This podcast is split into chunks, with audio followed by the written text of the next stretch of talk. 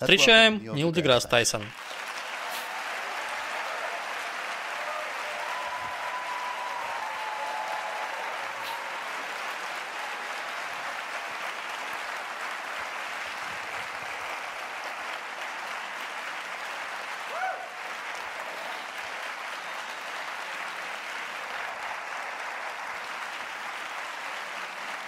Ну ладно, ладно, хорош. Не хочу лишний раз пиарить его. Итак, все, что мы видим во Вселенной, звезды, планеты, галактики, растения, камни вокруг нас, все, о чем ты говоришь в предисловии книги, это, как ты это назвал, результат удивительной асимметрии материи над антиматерией. И что это вообще означает? Можно сделать замечание о твоем вступлении? Давай. Если можно. Можно.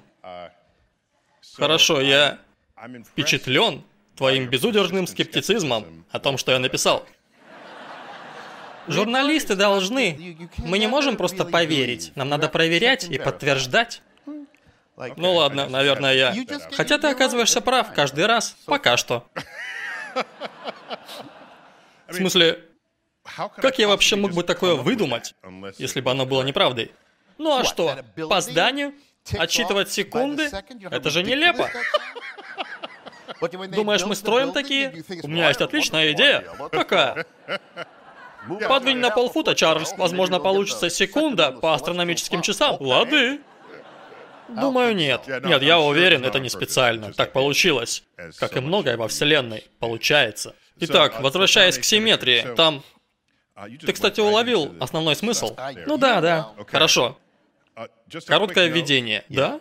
Про это Название книги «Астрофизика для тех, кому некогда». Некоторые подшучивали надо мной из-за него. Говорили, а что, астрофизика для туповатых уже занята? Понимаете?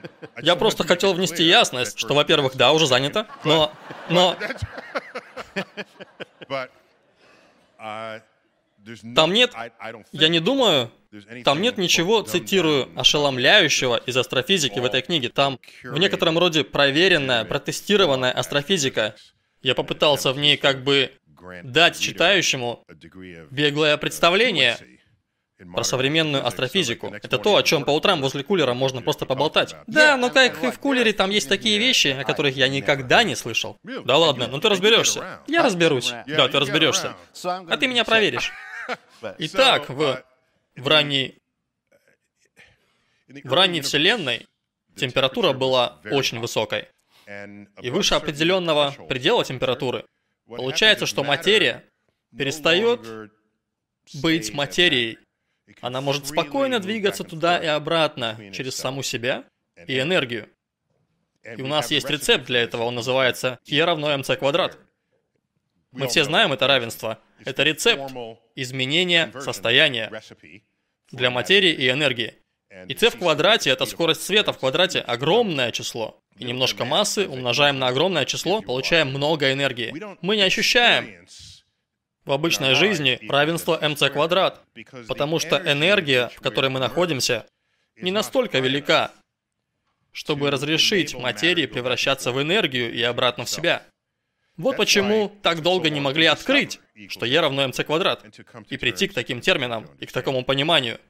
Но это основное равенство, которое появилось с начала времен и проложило дорогу в будущее Вселенной, но не в наш жизненный опыт. Хорошо, значит...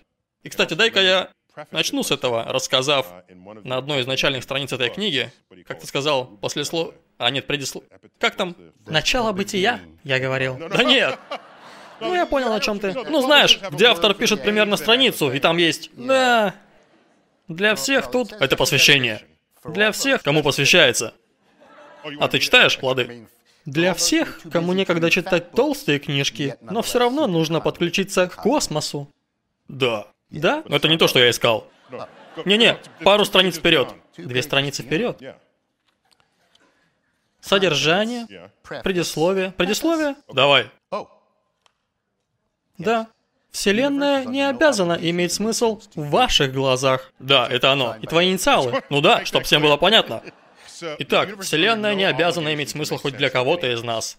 И Я буду рассказывать что-нибудь, а вы такие, да это бессмыслица.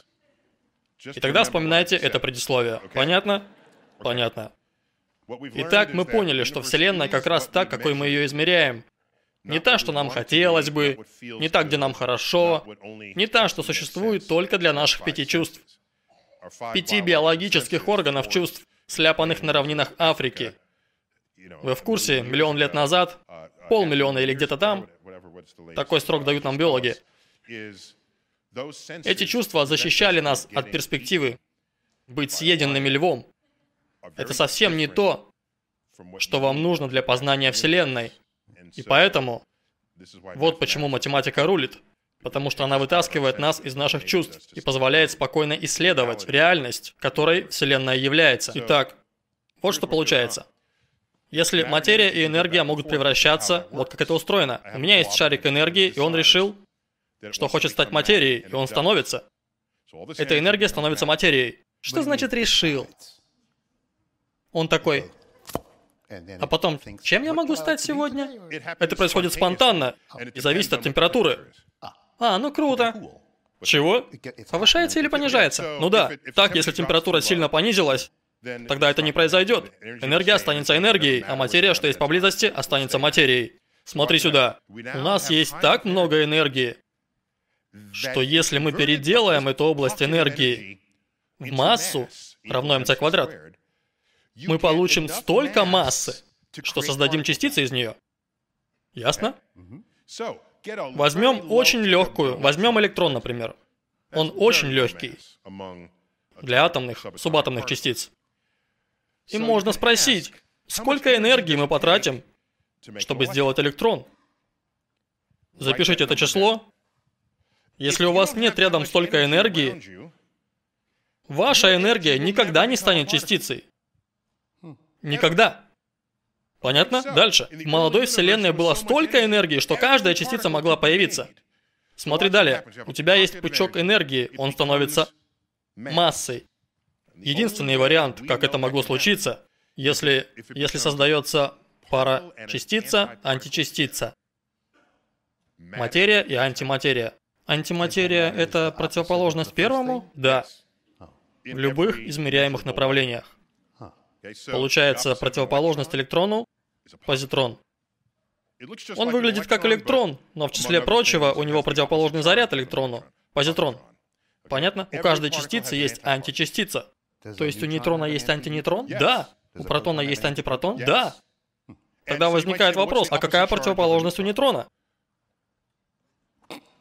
Ведь у него нет заряда. Да, я знаю, но если посмотреть, из чего нейтрон сделан, он состоит из кварков, у которых дробный заряд, сокращающий друг друга, чтобы получить нулевой заряд нейтрона. Так что в антинейтроне все те же кварки, антиматерная версия этих кварков внутри. А что случится, если эти двое поцелуются?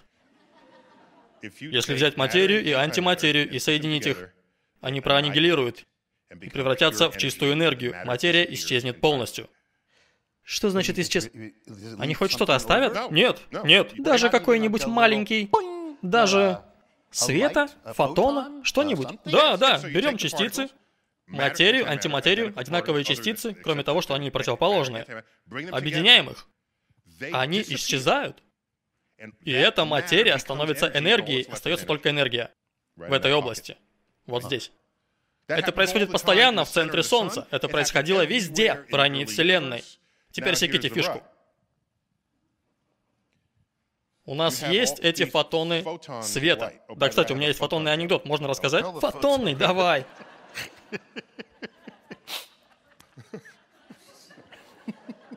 Фотон заходит в отель. Не в ресторан? Нет, в отель. Давай без пикантных подробностей. У нас тут семьи. Я понял, да. Ну, я понял. Фотон заселяется в отель.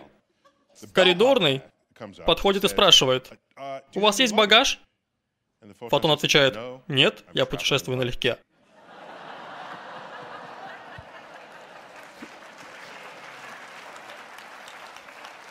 Если бы коридорный был сегодня тут, он бы от души посмеялся. Да, да, в самом деле. Короче, когда я говорю пучок энергии, давайте просто ссылаться на фотоны.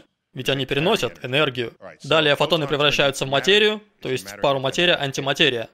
Материя с антиматерией объединяются и создают фотоны. Тут есть симметрия. Понятно? Понятно. Дальше. Проще говоря, это значит, что если любой кусок материи встречает кусок антиматерии, они просто исчезнут со вспышкой? Да. И не останется материи во всем мире. Только свет. Хорошо, теперь, и да будет свет? Да. Правда, потом ничего не останется. Похоже на короткий рассказ. Да будет свет, и закончили. Да, верно.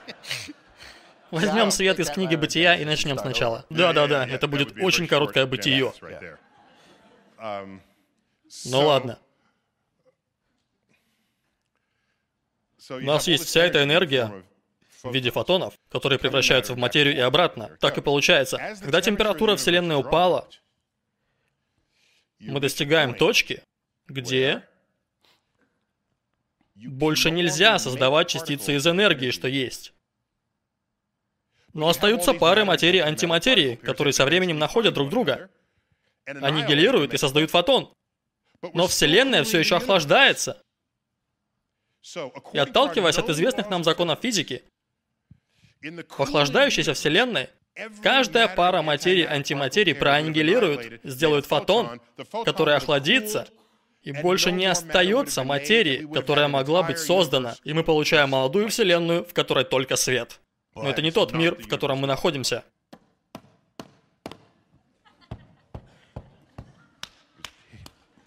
Начнем тут концерт? Не-не-не, я просто... В смысле, мы, вероятно, исключение? Да, выходит. Это загадка. Мы назвали ее нарушением симметрии, потому что мы не... Это то, что случилось. Мы только описываем, что случилось. Похоже, мы не полностью понимаем, почему это случилось. Одна из простейших миллионов реакций. Один из миллиона фотонов не произвел пару материя-антиматерия, а только частицу материи. Ну, это было очень... Пытаешься понять, почему? Да, а я говорю, так и было. Ясно? Итак, один из где-то миллиона создал частицу материи, без противоположной антиматерии. И теперь танцевальная программа в танцевальном зале есть 999 тысяч пар 999. 900 сотен и 999, и еще один остается. Все остальные становятся светом. И у одного нет пары антиматерии, чтобы затусить. А Вселенная уже охладилась, и оттуда появилась вся материя, что мы знаем сегодня. То есть все, что мы... Это была основная асимметрия в ранней Вселенной. Мы вещество, у которого не было свидания. Правильно. Тебя не смущает, что это очень хрупкое объяснение, как все было? В смысле, это все равно, что тонкий-тонкий-тонкий блин, который вот-вот превратится в ком. Кроме того, в теории мультивселенных у нас много-много миров. Все законы физики не обязательно должны быть одинаковы в каждом мире. Так что, может быть много вселенных, где танцевальный зал был полный, и они просто создали свет. А ты не в той вселенной. И поэтому говоришь, что это было случайное событие. Да ладно. Ты во вселенной, которая... Да мне пофиг на остальные. Мне только интересно, что наша вселенная, которая нам известна, в которой мы живем, всего лишь настолько хрупко создана через... Нет, это не так. Не обязательно так. Возможно, но не обязательно. И нам такое не нравится. Можно я дам абстрактный пример, который внесет ясность? Ну давай. Хорошо, хорошо. Выстроим тысячу людей. Дадим каждому монету, и каждый ее подбрасывает. Половина получит решку, половина пол... Если у тебя решка, садишься. Это 500 человек, примерно. Пускай они бросают. У половины орел. 250 садятся. Еще половина минус. Делаем снова. 250, дальше у нас 125, 60, 30, 15, 8, 4, 2, 1. Ясно? Эксперимент. Это не какой-то невероятный эксперимент. Этот персонаж, который выжил в упражнении, получал орла 10 раз подряд. И что делают журналисты? Они подбегают к нему, спрашивают, ну как оно? Да я знаю, во мне была орлиная энергия, проходила сквозь меня, и я, и я чувствовал ее. Они спросили кого-нибудь еще про силу орла? Нет. Интервью только с этим парнем. Хочешь сказать? Я не закончил! Жди! Дальше. И он говорит, мне так повезло. Выпал орел 10 раз подряд. И каждый раз, серьезно, каждый раз во время эксперимента у кого-то будет орел 10 раз подряд. Хочешь сказать, о, так это специальная вселенная, в которой такое возможно? Да нифига!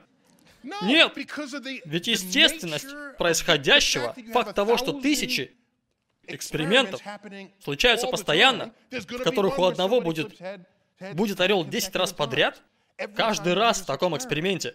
Это не делает его особенным. Только потому, что кто-то выбил Орла 10, 10 раз подряд в таком эксперименте. Итак, ты во вселенной, в которой странные вещи произошли в самом начале, и хочешь почувствовать всю эту, всю эту орлиную силу вселенной, я к тому, что в мультивселенных возможно 999 миров, в которых этого не было.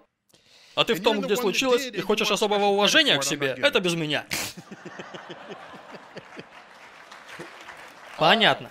Давай я перейду к другой мысли. В последнем, как бы, разделе этой книги я... Кое-что пришло мне на ум. В смысле, раз уж... Погоди-ка, там нет разделов? Да знаю, имелось в виду следующее, что я прочитал. Это... Можно поставить книгу? Можно, да? Хорошо видно. Если вы не в курсе, вы все получите книгу бесплатно вечером. Вы знали? Хорошо. Каждый. Извините, для ясности. Я подписал каждую из книг. Понятно? И эти книги, что входят в тираж, если посмотреть на подписанную страницу, там 6 или 7 городов. В каждом из них я побываю в рамках одной лекции. Все эти книги подписаны, а другие нет. Только эти. Ограниченное издание? Да, примерно так. Если вы откроете книгу, а твоя подпись, его подписи там нет, значит вам в одиночестве придется изучать Вселенную. Кстати, про Вселенную. Было время, когда люди верили, что рай там наверху — это резиденция Бога, и что бы там ни происходило, особенно неприятное, и это грешно даже пытаться понять. Ты указываешь, что с гравитацией, как там, вкратце пришел Ньютон, и все изменилось. Да, да, ты смотришь наверх, и планеты двигаются вперед на фоне звезд, затем в обратном направлении, его назвали ретроградным, и они делают петлю. Никто не понимал почему. И факт того, что никто это не понимает, представлялся как доказательство в некоторых ученых кругах, как доказательство божественности небес. Потому что это дело рук Господа, и мы смертные, а Бог бессмертен и всеведущ. И у нас нет возможности знать волю Господа. И ты довольствуешься в своем невежестве, наблюдая планеты. Хотя были некоторые попытки с геоцентрическим эпициклом и все такое. Но это было, было принято, что мы никогда не поймем. Выходит Ньютон, записывает уравнение движения, уравнение гравитации, и заимел наглость он изобрел интегральные и дифференциальные исчисления. Тут ему было 26. Вот почему Исаак Ньютон мой чувак. Понятно? В нашу ясность. Кроме других причин. Итак, он написал те уравнения, и теперь смог показать настоящее знание о том, как, почему и где, и что планеты делают. И особенно убедительно была его новая теория гравитации, которая работала для лун Юпитера, на орбите вокруг него, не только для планет вокруг Солнца. И это был первый сигнал. Вероятно, это не просто локальная истина. Возможно, это применимо ко всей Вселенной. Наверное, это было немного еретично, в некотором роде. Что, вообще-то, Ньютона обвиняли. Кое-кто говорил, «Исаак, ты не оставил места для Господа». И поэтому одновременно кто-то копал под него, а кто-то выражал благодарность за то, что он вообще-то понял замысел Бога. А тут уже, здесь уже, здесь уже становится интересно. Здесь мы подошли, в смысле, все знают, что гравитация, скорее всего, повсеместная и универсальная. Но мы же не спрашивали про химическое и физическое постоянство. Я даже не думал об этом раньше. Правда ли, что химия Солнца и химия Земли и химия самого далекого объекта, который можно вообразить, то есть законы для связи и пар и всего такого одинаковые везде без исключений? Это было не очевидно. Там нет, нет таблички на небе с требованием, что законы физики, открытые на Земле, могут применяться еще где-нибудь. Будь они разными на Земле и Луне и на Солнце, думаю, нас бы это устроило. Но такой замечательный факт, что они одинаковы. Ну погоди секунду, ты же видел эту штуку на Юпитере? Этот бесконечный шторм? Большая красная штука, большая. Да, мы назвали красное пятно на Юпитере большое красное пятно. Понятно. Так мы делаем дела. Эта штука, пятна на солнце, солнечные пятна. Видал? Видишь? Тут есть геологи или химики. Биологи? Вам должно быть завидно вообще-то. Вы, ребята, называете вещи так, что никто и понятия не имеет, какого черта вы несете. Хорошо, а меня вы поняли. Для тебя не подозрительно, что там шторм бушует 350 лет, без перерыва, а у нас таких постоянных штормов никогда не бывает? Да у нас даже на 6 недель никогда ничего такого нет. Ну, во-первых, эти штормы, когда у нас шторм, он происходит в атмосфере, это газ. Мы оборачиваемся раз в день. И это вращение создает, что называется, силу Кориолиса, которая двигает воздух, он движется с одной широты на другую. И на самом деле с отклонением в направлении из-за силы Кориолиса. Вот почему шторм вращается в одном направлении против часовой стрелки в северном полушарии и по часовой стрелке в южном полушарии. Да, кстати говоря, Сижу я как-то, переключаю каналы, жду кино в начале часа, осталось 15 минут. Попадаю на футбольный матч, как раз финальная часть, и там ничья. И только начался овертайм. Ну и ладно, чего там, можно посмотреть. Не так уж плохо. После обязательной смены позиции начинается овертайм до первого гола. И одна из команд, Cincinnati Bengals, примерно 50 ярдов, и забивают филдгол. И мяч вращается и прямо в верхнюю левую стойку ворот и приземляется. Я такой, у, минуточку. Я такой, какой стадион? Какая широта? Я узнал направленность стадиона, сделал вычисления, а потом твитнул. Я написал,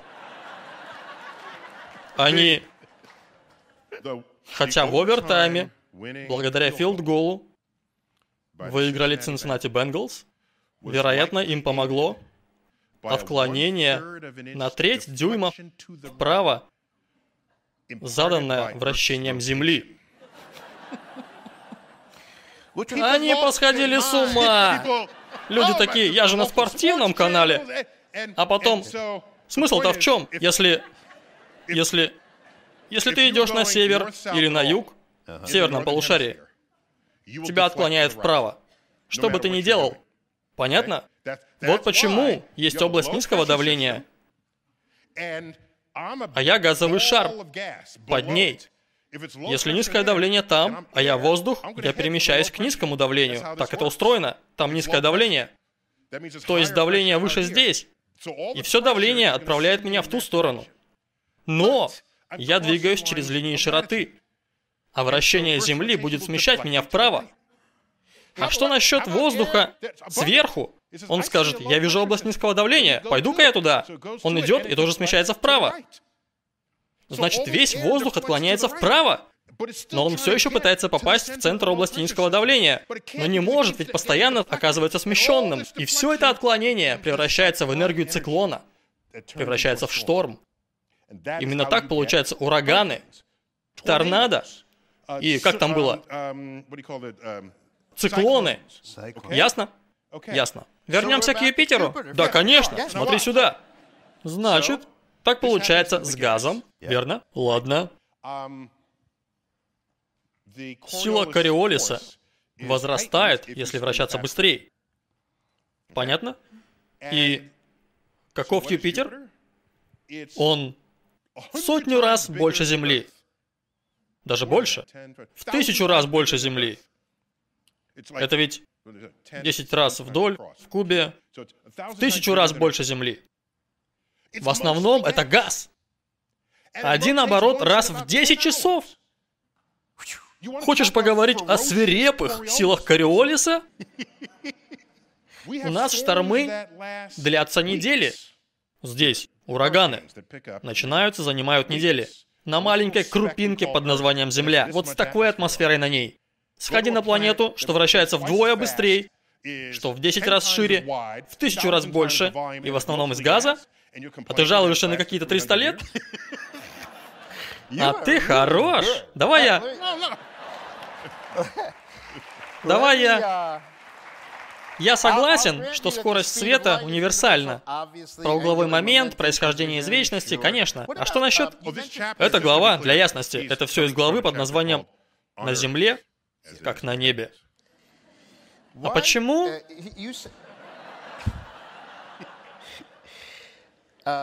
Можно ли по желанию взлететь и зависнуть над землей в позе лотоса? Ну, как Майкл Киттон в Бёрдмане. Ты знаешь, в начале Бёрдмана он в трусах... Нет, проехали. Он просто левитирует. Из того, что... Это твоя первая мысль, если кто-то в позе лотоса, Майкл Киттон в этом фильме? Да, понятно. Ну ладно. Итак, по определенным причинам это невозможно. Ведь это нарушает все известные законы физики. Нельзя просто так взять и начать движение, пока что-нибудь не оттолкнешь от себя. Или потеряешь часть массы, что была у тебя. Так, ракеты, когда взлетают, выбрасывают массу с другой стороны. Лады? Вау, ты увидел это в Бёрдмане, ворвался в кинотеатр и такой, так не пойдет, это не работает. Да не, есть фильмы, когда я готов подавлять свое недоверие. Ага. Как, например, меня спрашивали про фильм «Стражи Галактики». И они спросили, там корабли летят в космосе и шумят, а это слегка расстраивает. Потому что в космосе, где нет воздуха, никто не услышит ваш крик. Даже не услышит ваш взрыв или шум двигателей, да что угодно. Они спросили, это не мешает вам? А я сказал, меня купила мысль о том, что в этом фильме есть говорящий енот, который стреляет из огромной пушки прямо с плеча. Если я принимаю это, мне пофиг на все остальное, что есть в фильме. Есть некоторый предел вместимости киношной магии. А что случится, если кто-то принесет тебе горячий какао со взбитыми сливками, а ты заметишь, что сливок нет? А, это, лучше не заводи меня. Лады. А, погоди, погоди, да я закончу про левитацию. Каждый, кто левитирует, это в каком-то роде иллюзия, про которую не рассказывают, понятно? Временная. Временная. Ясно? Далее, если вы серьезно хотите левитировать, если это очень важно для вас, я, я пытался посчитать, сколько банок фасоли будет необходимо вам просто принять внутрь. Ага а затем выпустить нахрапом, нахрапом. Ага. И в принципе, пока работает тяга, можно левитировать недолго. И это аргумент против позы лотоса. Если это будет резко, то слишком сильный, короткий и быстрый выхлоп не даст подъема. Ну да, не получится, не получится. Можно быть в одной позе, если есть постоянная тяга. То есть это возможно, оставаться в позе лотоса. Просто маловероятно быть в ней при ситуациях, которые ты описал. Я понял, да. Какао? Какао, да. Это случилось. Было происшествие. В Пасадене, Калифорния. Я был там. Я не пью много кофе, у меня нет особой дружбы с кофеином, но тогда я был рад выпить чашечку горячего какао. Я зашел в одну из этих кофеен, ну вы знаете, с вывеской перед входом я взял вы понимаете, о чем я? Они по всему Бруклину. Это прямо экскурсия по вывескам в Бруклине. Итак... Итак... Я заказал горячий шоколад вместе со взбитыми сливками. Конечно же. Так? Подхожу к столу. Взбитых сливок нет. Сказал, я заказывал с ними, и мне... А так мы положили. Я говорю, и где они? А он, они опустились на дно. Тогда я заявил...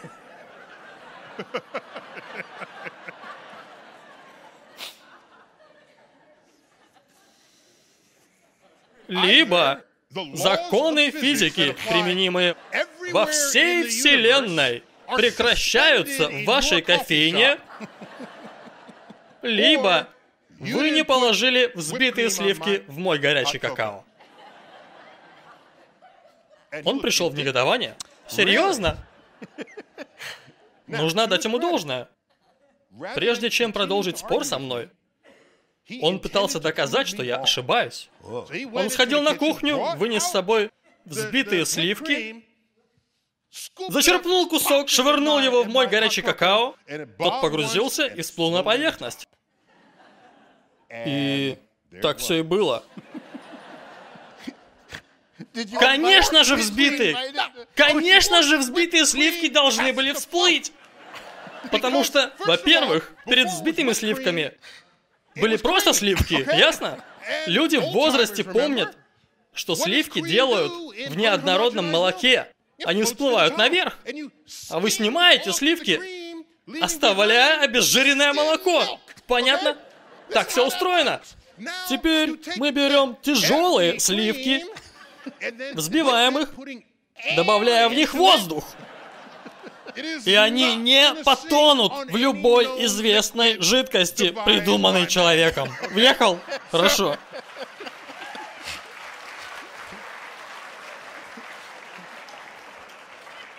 Дальше. В чем смысл? Какой здесь урок? Ага.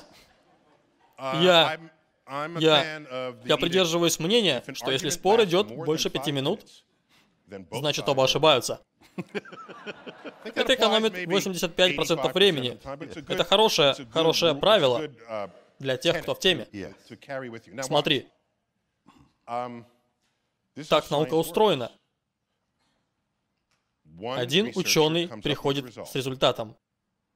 И это не истина последней инстанции. Нет. Нет. Научная независимая истина не итог отдельного эксперимента. А что получается? Кто-то еще должен проверить это. Желательно конкурент. Предпочтительно кто-нибудь, не желающий правильности ваших результатов. Прям как мой официант. Он вышел доказать, что я ошибаюсь.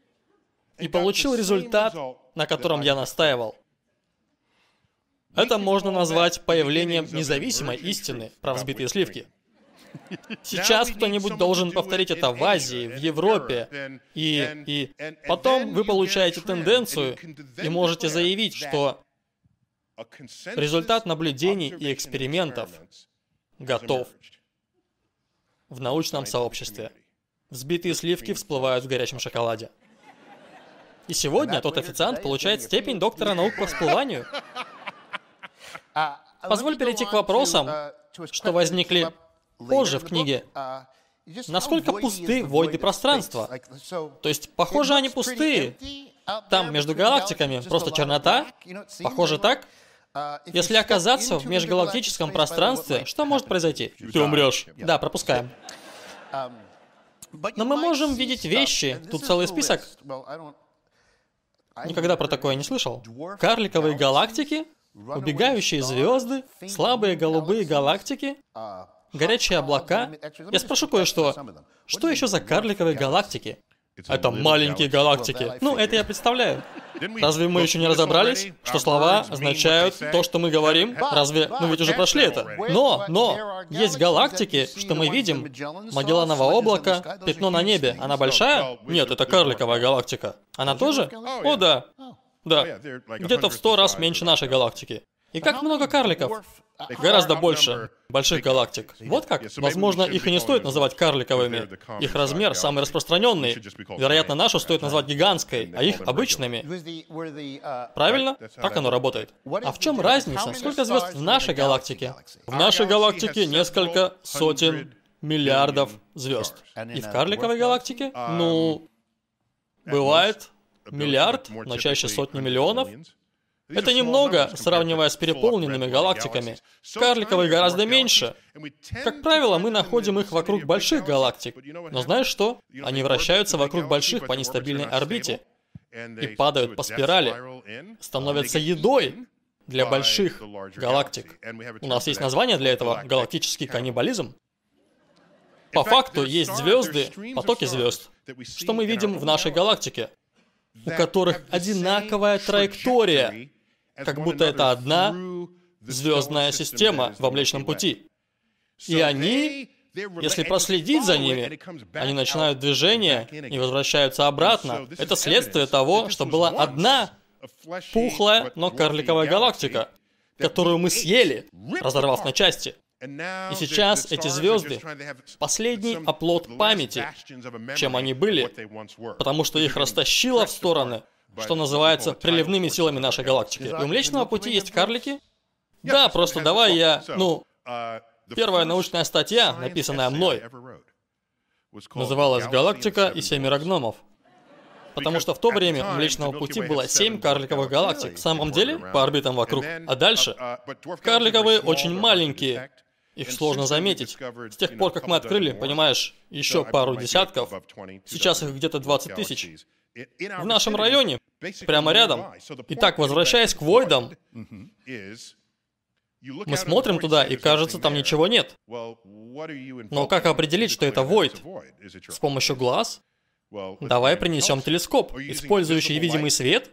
Это же оптический телескоп. Давайте мне рентгеновский телескоп. Инфракрасный телескоп. Принеси потрясающее воображение, изобретения науки, что превосходят пять наших чувств основанных на физиологии. И эти мощности позволят нам познать Вселенную не так, как мы ее чувствуем, а как наши приборы. Там есть прекрасная глава, где-то в конце, где ты рассказываешь, как человечество наконец увидело то, что раньше не могло. Что есть радуга цветов, которые можно увидеть. Это волны с разной длиной. Они происходят из... Ну как там, красный охотник фазана знает или как-то... Да. Каждый, повторяй за мной, каждый охотник желает, каждый красный желает желтый знать зеленый Фазан, синий, фиолетовый. Фиолетовый, ты справился. Но, как-то странно, небольшое замечание. Каждый красный, фазан фиолетовый. Правильно? Кто думает, что фазан синий? Есть название для каждого цвета. Это придумал отчаявшийся поэт в поисках рифмы, думаю. Не стоит нарушать законы физики просто ради стежка, хорошо? Я хотел сказать, ты знаешь, мне нравятся слова Марка Твена. А что именно? Прежде всего нужны факты. Уже потом их можно переврать. Давай я с этим закончу последним вопросом по теме. В конце концов, этот момент, здесь надо разобраться. Возможно ли что-то краснее красного? Или как-то фиолетистее? Все, что у нас есть, это глаза, но этот человек использовал термометр как «это блестяще». Блестяще? Блестяще. Итак, Исаак Ньютон, первый, кто понял, что белый свет состоит из цветов. Он взял белый, пропустил через призму и получил все цвета. Вообще-то синий У него был заскок на магическое число 7. Он хотел, чтобы получилось 7 цветов. А синий — это голубой и фиолетовый. Но в любом случае, пускай будет синий, ведь он сделал все до 26. Если вы создадите исчисление, хотя бы намеки, мы и вам простим, хорошо? Дадим вам синий, если он будет нужен. Так он получил цвета. А затем снова совместил их вместе и получил белый цвет с другой стороны. Это капец по-хитрому. Супер безумно. Красный, оранжевый, желтый, зеленый, голубой, фиолетовый. Равно белый. Хорошо. Разобрались. Позже появился Уильям Гершель. Он сказал, а что если... Просто задал вопрос, а что если у разных цветов света разная температура? И он разложил спектр через солнечную призму, поставил термометр на каждый цвет. А потом взял восьмой термометр. Не знаю, был ли у него один, или он проводил эксперимент семь раз, но восьмой термометр он использовал как контрольный. Он положил его на сторону, где нет цветов. Он должен был измерять комнатную температуру. Он был довольно умен и подумал, что это может пригодиться. Взял контрольный термометр и поставил его с красной стороны, вне полоски света. И наблюдал за термометрами. И контрольный термометр пошел в потолок. Да, детка. Он такой смотрит. И говорит, что-то еще приходит через призму. То, что мне незаметно, он описал это как свет, недоступный наблюдению. Он открыл инфракрасное излучение в этом эксперименте. Потом другой парень, который человек не может видеть.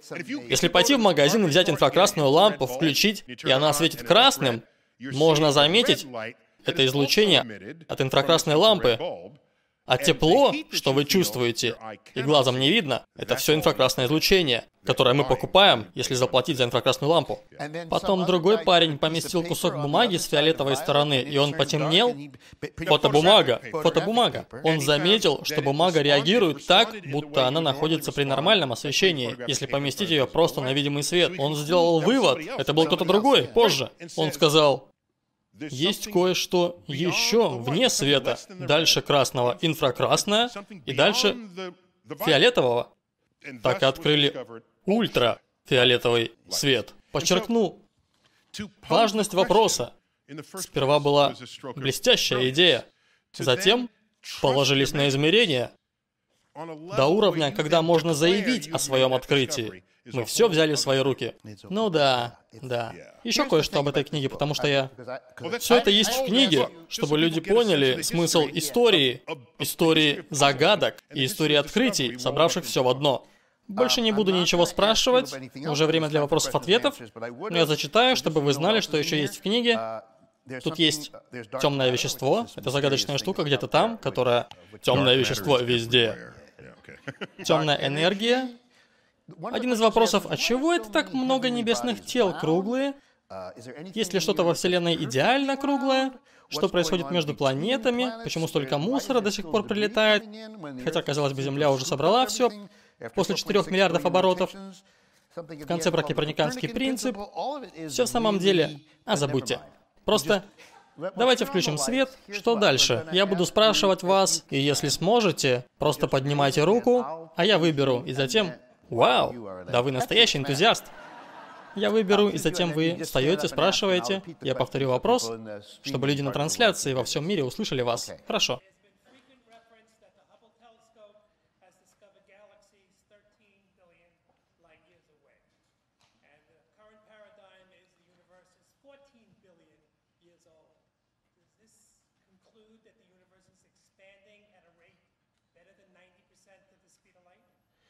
Вопрос такой. Возраст Вселенной 14 миллиардов лет. А мы видим звезды. Звезды? Галактики. Галактики, которым 13 миллиардов лет. И каким-то образом это должно значить, что Вселенная расширяется, и ее становится все больше и больше во времени. Во-первых, Вселенная действительно расширяется, и все больше обозримой Вселенной появляется все время. Вселенная на краю расширяется на один световой год в год. Так оно устроено. Поэтому через миллиард лет край не будет за 14 миллиардов световых лет, как минимум 15 миллиардов световых лет. С этим разобрались. Теперь, галактики на расстоянии 13 миллиардов световых лет. Мы видим свет, излученный этой галактикой, который шел к нам 13 миллиардов лет, ясно? Да, эта галактика излучила свой свет, когда Вселенной было 10% от современного возраста, и она была гораздо меньше, чем сегодня. Вы сказали современное представление про возраст в 14 миллиардов лет. Вы сказали так, будто придете с другим возрастом позже. Почему мы считаем его верным? Это текущее измерение возраста Вселенной. Так мы работаем. Лады? Парадигма в том, переходя на наш язык, мы прошли большой путь в 70-х. Была написана книга ученым-философом Томасом Куном. Чего?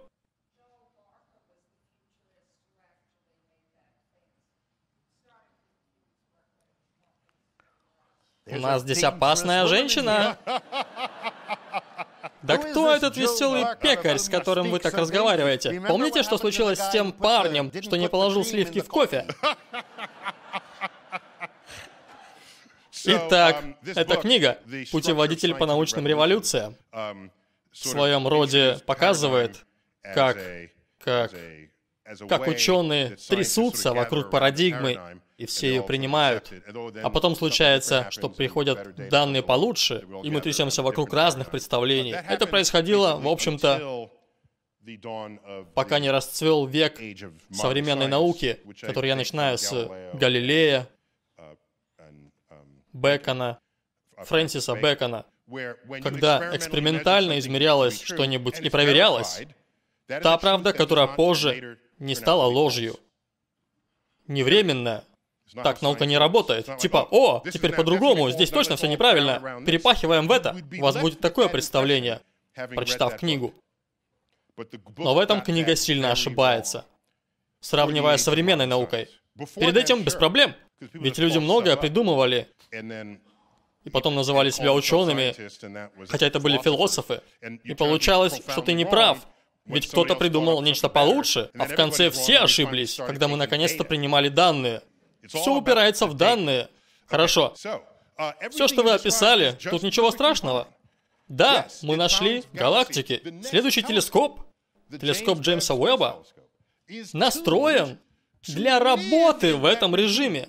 Найти галактики, которые появились в ранней Вселенной. У нас будет гораздо больше информации из ранней Вселенной. Когда телескоп запустят, доставят в точку наблюдения, включат. Тут нет ничего, как вы сказали, странного. Это Вселенная, в которой мы живем. Нет, не получится второй. Нельзя два. Тут много людей. Да не-не, он проверяет мое высказывание, что Вселенная не обязана иметь смысл в ваших глазах. Ага. Понятно. Теперь давайте сверху. Там кто-нибудь есть? Да вы не наверху. Так, мистер Колпак. Давайте, спрашивайте. Хорошо, подождите. Вопите в следующий раз. Зеленый колпак сначала, да. Думаю, есть игры с клетчатым колпаком. Для начала спасибо за вашу доброту, что объясняете все настолько просто для всех. Думаю, я выскажусь за всех, кто хочет вас поблагодарить. А, ну, спасибо. Не думаю, что просто правильное слово. Это, скорее, это понятно. Может, так правильнее.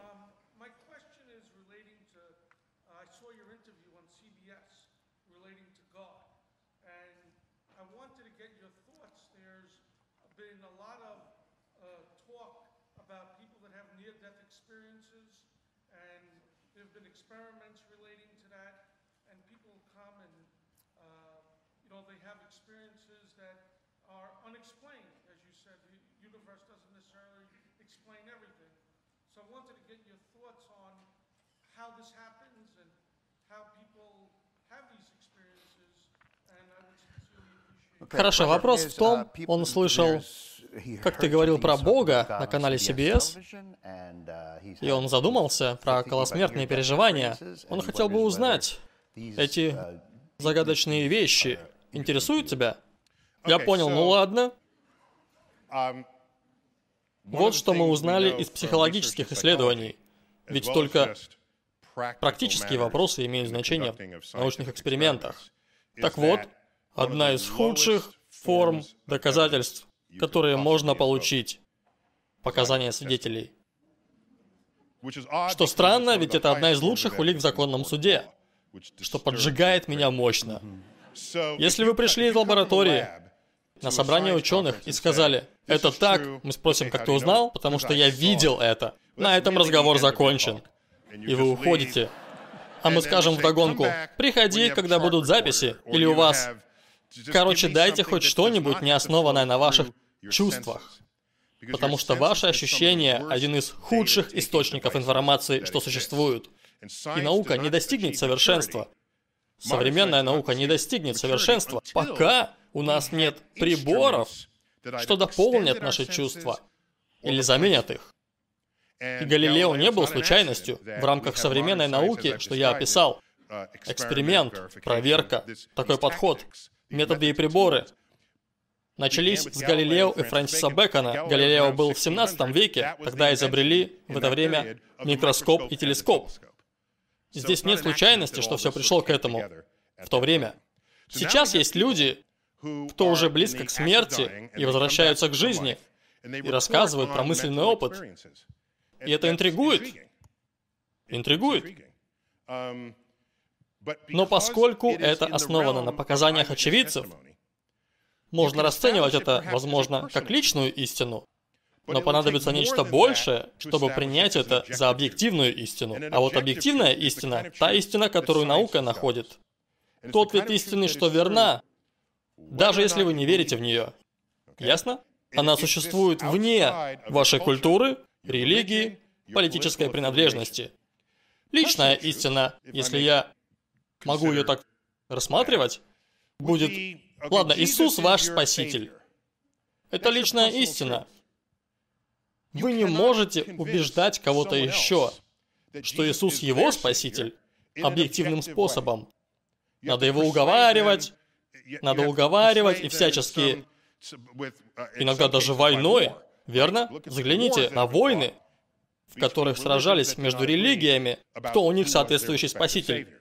Итак, здесь... Уверен, мы... Я прошелся по воде, открыл тебе глаза, создал хлеба и рыбу из ничего. Это было бы потрясающе! Мы бы смогли исследовать это. Мы бы сказали, вау! Ну да! Это было бы просто поразительно. И затем, если бы мы не смогли это объяснить любыми известными законами физики, а это происходит только с тобой, это... Сначала мы бы проверили, может, ты чужой, так? Но нет, было бы так легко показать божественность, если бы у тебя в самом деле были эти силы для демонстрации. Но вернемся к вопросу джентльмена. Часть этого вопроса в том, что означает умереть. Понятно? Оставишь ли ты след на зеркале, что держит перед тобой, пока ты лежишь в постели? Если зеркало не запотело, тебя признают мертвым, тебя поместят в гроб, и на какой-то стадии, по рассказам, приносили шнур, который протягивали в гроб, присоединяли к тебе, вытаскивали наверх, привязывали за колокольчик. Если вы очнулись, дергаете за шнур. Отсюда произошел термин «смертельный звонок». Понятно? Дергаете за шнур, и вас приходят спасать, поскольку вас заживо похоронили. Далее. Это происходило потому, что сердце останавливалось. Сейчас мы знаем, почему оно бьется. Это электромеханика. Делаем разряд, оно снова бьется. Это мы поняли.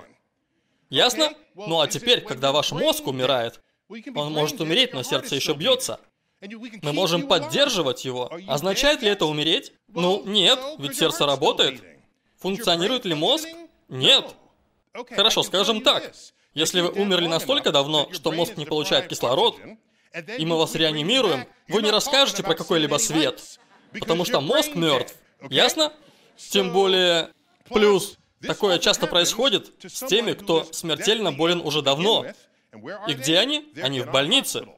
Если происходит остановка сердца или что-то опасное, вас перекладывают из больничной койки на операционный стол.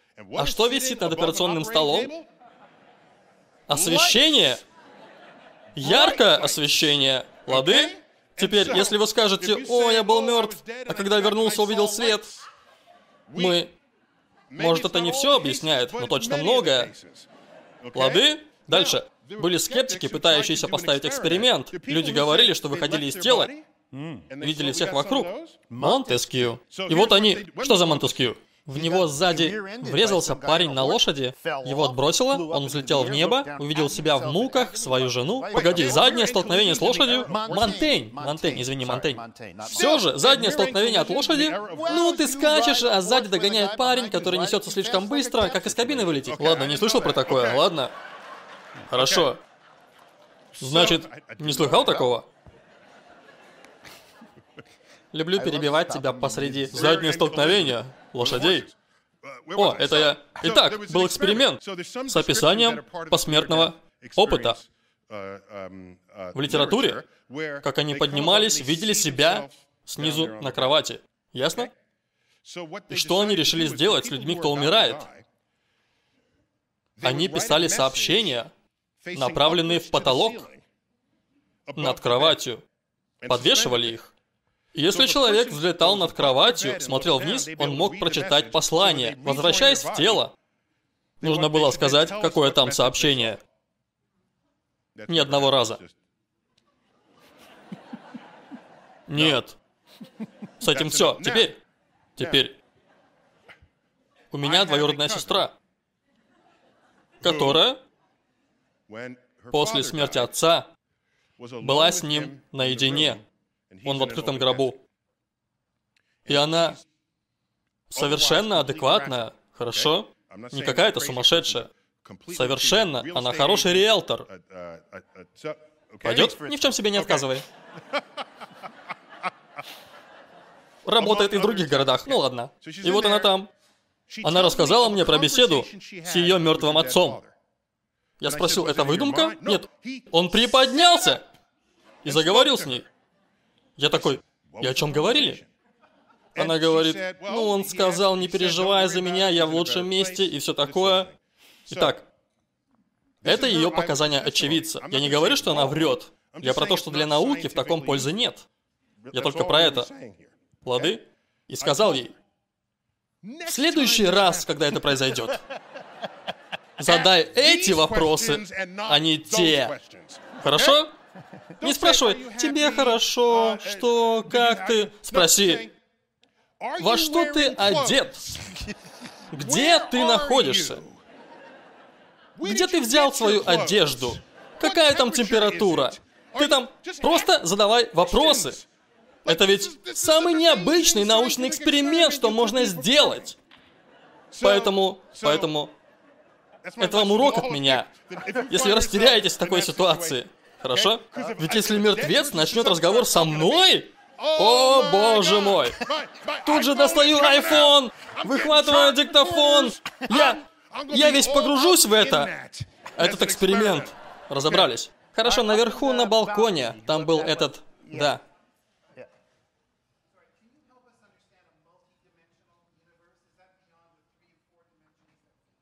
Вопрос. Помогите разобраться с многомерной Вселенной. Что за измерения, о которых мы не знаем? Измерения больше трех, что нам привычны, или еще одно, четвертое, в котором мы находимся. Мы живем в четырех измерениях. Может прозвучать немного странно, ненормально, но рассмотрим следующий факт. Вы никогда не встретите кого-то где-то, пока не узнаете время. И ни за что не встретите когда-то, пока не узнаете, где. Для этого нужно четыре измерения и координаты.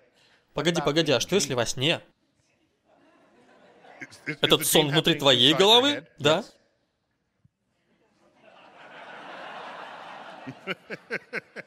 Не знаю, когда. Просто к чему я это? Интуитивно мы понимаем, нужно четыре измерения. Чтобы локализовать кого-то и встретить. Особенно если, ну, даже два измерения, если нет высоких зданий. Со зданиями нужно третье измерение. Вы же не говорите, встретимся на 20 этаже, ну, 21 Парк Авеню. Во сколько? Ясно? Там нужны четыре измерения. Так что согласимся, что живем в мире четырех измерений. По этой причине. Хорошо. Возможно, эти четыре измерения показывают нам, что мы помещены в пространство с большим числом измерений. И лучшие теоретики на острие этой науки предполагают, по крайней мере, 10 измерений для объяснения всего, что мы видим во Вселенной, даже если мы не можем непосредственно измерить их. Сейчас, с твоего разрешения, можно отправиться в пространственное путешествие с тобой. Можно пригласить тебя. Пространственная Одиссея. Одиссея. Готов? Да, хорошо. Все готовы? Приготовьтесь.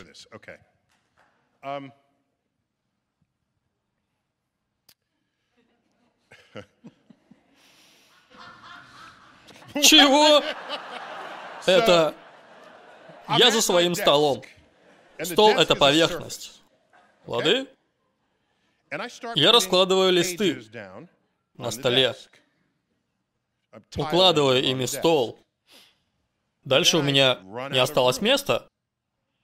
Я исчерпал два измерения на поверхности своего стола. У нас есть решение этой проблемы. Мы можем сложить страницы друг на друга. На поверхности у меня больше не осталось пространства стола. Я могу войти в третье измерение и положить листки туда. Если вы муравей, заключенный в мир двух измерений на поверхности моего стола, а весь стол покрыт листами бумаги, муравей скажет, места больше не осталось. Я отвечу, конечно, осталось, смотри сюда. Сниму листок с поверхности, положу на стопку. Получится, что для муравья, который в двух измерениях, этот листок исчезнет. Он исчезнет в измерение, в которое у муравья нет доступа. Какое прекрасное изобретение. Можно положить практически бесконечное число страниц намного больше страниц на стопку, чем на поверхность стола. Итак, доступ в третье измерение – это безупречно полезная кладовка для двумерных созданий. Значит, а муравей поверит тебе, что если это нельзя увидеть, оно все же там? Тогда я побеседую с ним про дополнительное измерение. И тогда он должен поверить. Ага. Ведь что будет дальше? Теперь у меня есть трехмерная комната. Я заставил ее коробками. У меня не осталось места для коробок. Теперь пришел четырехмерный пришелец, смотрит сюда и говорит, я разберусь. Просто перемести их в четвертое измерение. Да что ты несешь? А он заходит, тянется к ней, берет одну коробку, и она исчезает исчезает. Она теперь в четвертом измерении. И это показано в мультфильме «Корпорация монстров». Вы его смотрели? Там монстры работают на фабрике дверей. Они делают эти двери, а потом открывают их, а это дверь в детскую спальню или в шкаф. Заходят, и вот они в шкафу. А потом они пугают ребенка, ведь это их работа, они монстры. Понятно? Дверной проем — это портал сквозь четвертое измерение и обратно в третье. Так представьте новую систему хранения. Просто идем в супермаркет и покупаем дверь. Она будет вашим порталом в четвертое измерение. Открываете дверь, кладете коробки, закрываете, смотрите за дверь, а там ничего. Вот что происходит, если получить доступ в дополнительное измерение. Подожди. Разве не нужно после такого поговорить с кем-то? Насколько тебе известно, если ты ученый, и тебе нужны данные, а здесь что-то твое исчезает? А потом голос, я разобрался. Да, если так, если будет голос из четвертого измерения, я к нему прислушаюсь. Даже если будет... Я не скажу, ты все врешь. Если голос будет из четвертого измерения и заставит мою коробку исчезнуть, думаю, он будет посильнее меня и больше знает о пространственно-временном континууме. Вот о чем я. Значит ли это для ученых, чтобы утвердиться в наличии четвертого измерения в нашей реальности, будет нужен испытуемый извне, значит нужно измерение и измерение плюс голос оттуда? Да, измерение и голос оттуда, который придет из другого пространства. Теперь, есть вещи, что происходят в квантовой физике, бросающие вызов нашему восприятию. Частицы появляются и пропадают из жизни. Они нарушают любое адекватное понимание. Частицы могут быть запутаны между собой. Частица может быть тут, здесь преграда, и она может случайно появиться с другой стороны, быстрее скорости света. Это все загадочно. Позвольте спросить. Пускай у вас будет сфера, а я живу в двумерном мире. Вы берете эту полую сферу, то есть оболочку, перемещаете ее сквозь мою двумерную вселенную. Как я это опишу? Я скажу, здесь точка просто появилась из ниоткуда. Опс, теперь это круг. Небольшой круг. Он становится больше. Все время. О боже, он достиг максимального размера. А теперь он сокращается. Все меньше, оп, обратно точка. И теперь все исчезло. Это абсолютно безумно для всего двумерного. Зато все очевидно, если ты живешь в трех измерениях и перемещаешь сферу сквозь мой мир. Так, и кто теперь скажет, что загадочные вещи, которые мы описываем тщательно, но вообще нам непонятные, не имеют смысла в дополнительном измерении. И это просто проявление событий дополнительного измерения в нашем мире. Именно этот момент физики по дополнительным измерениям пытаются выяснить. Если так, теперь я хочу полностью сломать их мозг. Конечно, если можно. Нужно проявить внимательность, хорошо? Мы все с Верхнего Истсайда, разберемся. Поехали. Плоды? Эти точно не из Верхнего Истсайда. Жители других районов с подозрением покидают зал. Ну ладно. Здесь надо слушать внимательно, хорошо? У точки нет измерений, без высоты, ширины, длины. У нее ноль измерений. У линии одно измерение. Длина. Ясно? У квадрата два измерения. Высота и длина.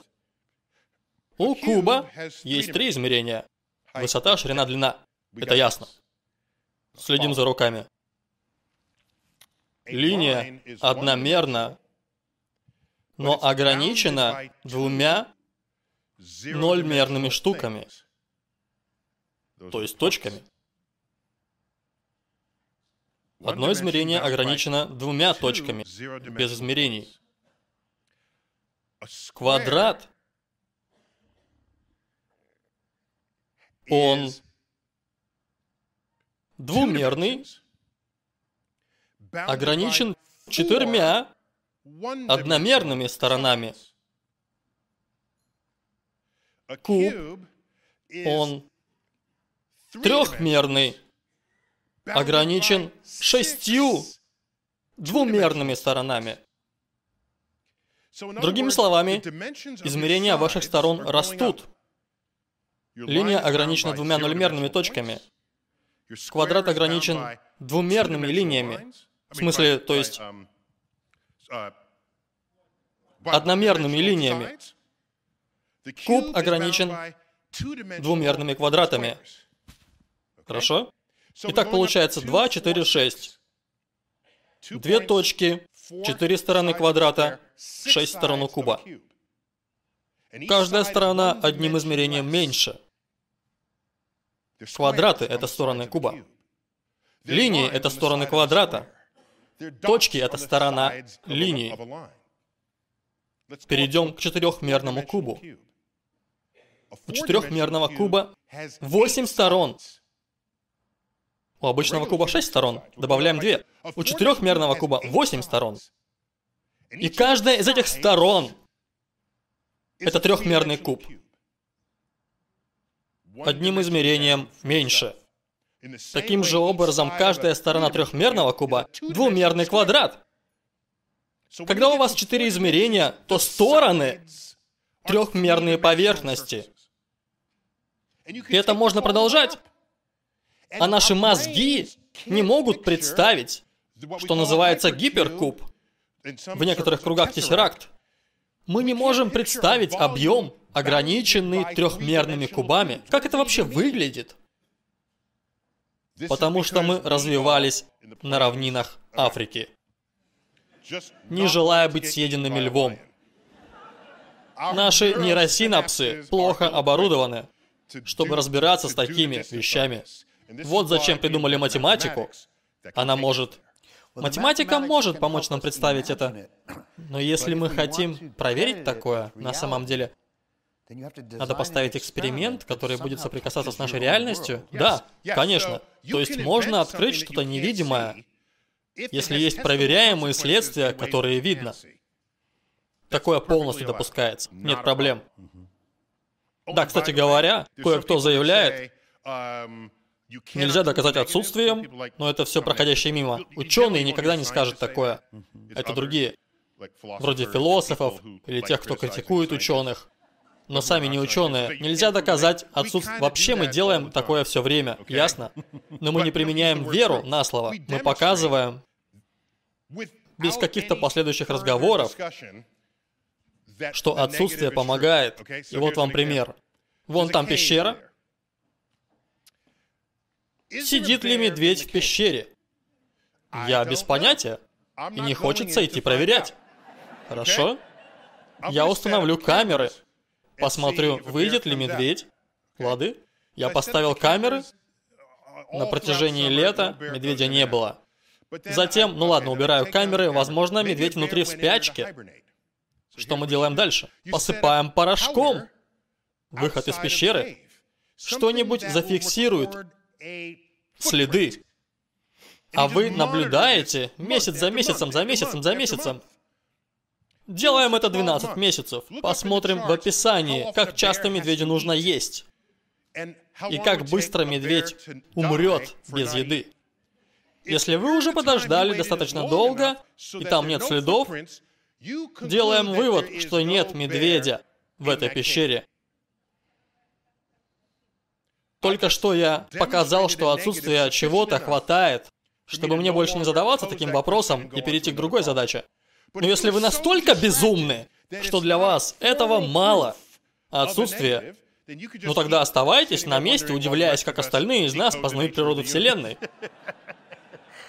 У нас есть для последнего медведя в пещере, думаю, давайте посмотрим. Между прочим, может быть, это и не закрытая пещера. В смысле, задний черный ход? Да, черный ход. Да, такое возможно. Можно предположить. И тогда Предположение, что медведя в пещере нет, оно неверно.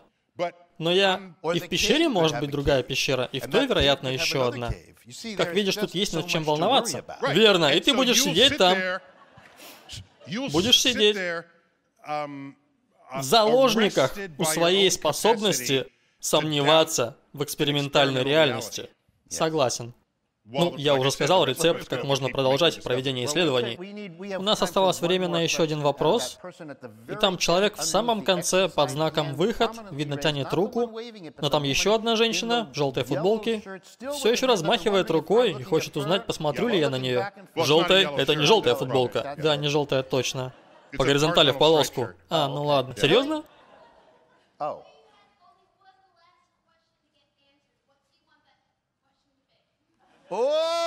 Повторяй. Похоже, она человек искусства. Я же прав, наверное, да? Когда ты получишь последний вопрос сегодня вечером, какой он будет? Ну, вы, вы, вы неправильно меня поняли. А в чем вопрос? Можно хотя бы ответить? Нет! Ну ладно. В твоей научной деятельности с каким последним вопросом ты бы обратился, прежде чем пойти в Великую пещеру с медведем? Или будешь ждать медведя вечность на месте?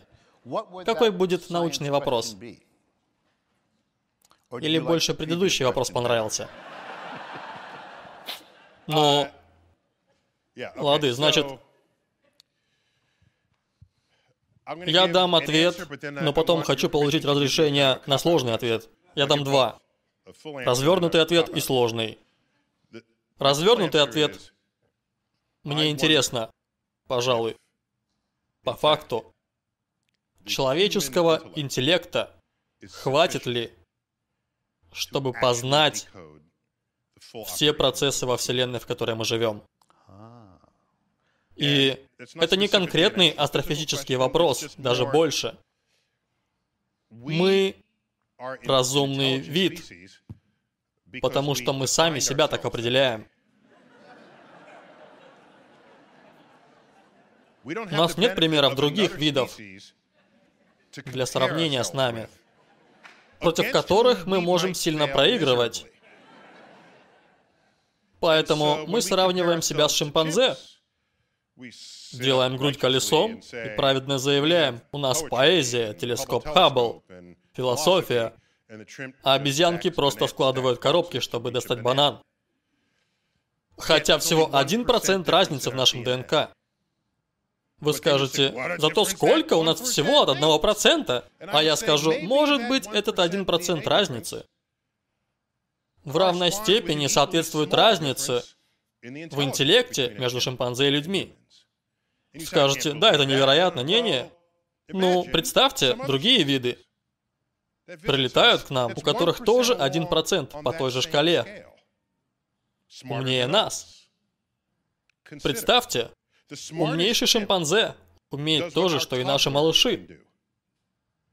А шимпанзе не получится объяснить, так, ужин будет в 6.30, купи там немного, немного сока по дороге домой. Простейшие человеческие мысли невообразимы для шимпанзе.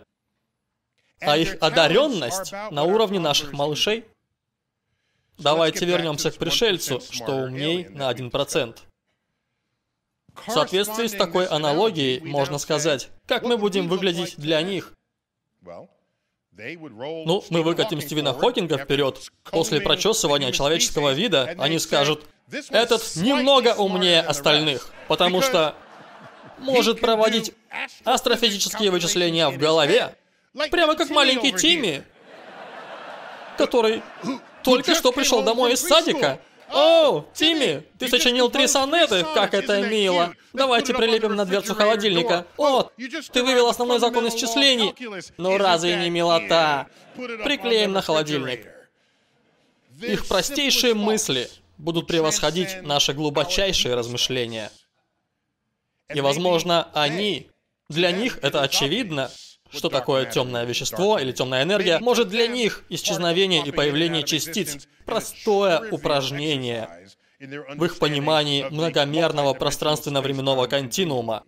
А мы тут лезем на стену, даже не зная, насколько она высока, широка или глубока, потому что мы ограничены человеческой физиологией развившейся на равнинах Африки, и пытаемся понять целую Вселенную. Поэтому я не могу заснуть с этим вопросом каждую ночь. Это мой... Погоди, погоди. Ты почти сказал в начале ответа, что тебе интересно, мы, возможно, более загадочны, и что ты... Ты не уверен? Я не уверен, что мир так, Вселенная такая сложная, может сложнее, чем мы когда-либо думали. Нет, это высокомерный вариант. Это не то, что я сказал. Понял? А ты как сказал? Мы, возможно, не настолько умны. Понятно? Если ты, если ты высокомерен, то скажешь, мы умные. Просто Вселенная слишком сложна. Я не про это. Я сказал, мы, возможно, не настолько умны для понимания Вселенной, что может быть понятной мозгу более интеллектуального вида. Оставь свою надменность за дверью, иначе Ты... Ты не насладишься космической перспективой, в которую большая часть разговора нас и приводит. Значит, теперь я дам сложный ответ. Сложный ответ такой. Я часто думаю про вопросы, которые нам пока неизвестны, потому что открытие еще впереди. Но когда они случатся, то дадут нам новую перспективу, новое место остановки, позволяющее увидеть вопросы, неожиданные и невообразимые, пока мы не попали туда. Теперь, когда я снова просыпаюсь ночью, я размышляю, какие еще вопросы за пределом нашей досягаемости. Ведь вопросы, которые мы даже не знаем, как сформулировать, они там. А те больше меня не интересуют, потому что мы знаем, как правильно их задать. Я хочу знать вопрос, который вне любой досягаемости.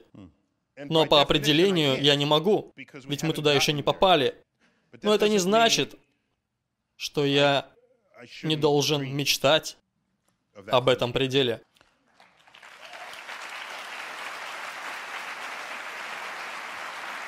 Ну и... Звучит как кода для меня. Должен сказать, я слышу оркестр там играет. Можно предложить коду получше? Давай. А потом мы тебя отпустим. Больше... Да, мы задержались, извините, мы задержались.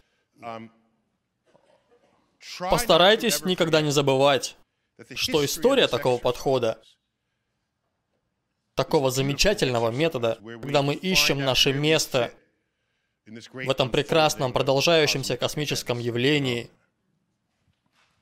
когда больше всего растет область знаний.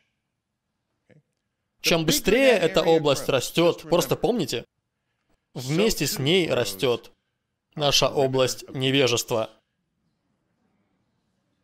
Возможно, чем больше, как мы думаем, нам известно, насколько мы знаем, нам известно, больше, чем мы когда-либо сможем узнать, все, что мы знаем, возможно, находится в центре бесконечного неведения. Что может означать работу вахтеров навечно для ученых. Роберт Крулич! Нил Тайсон.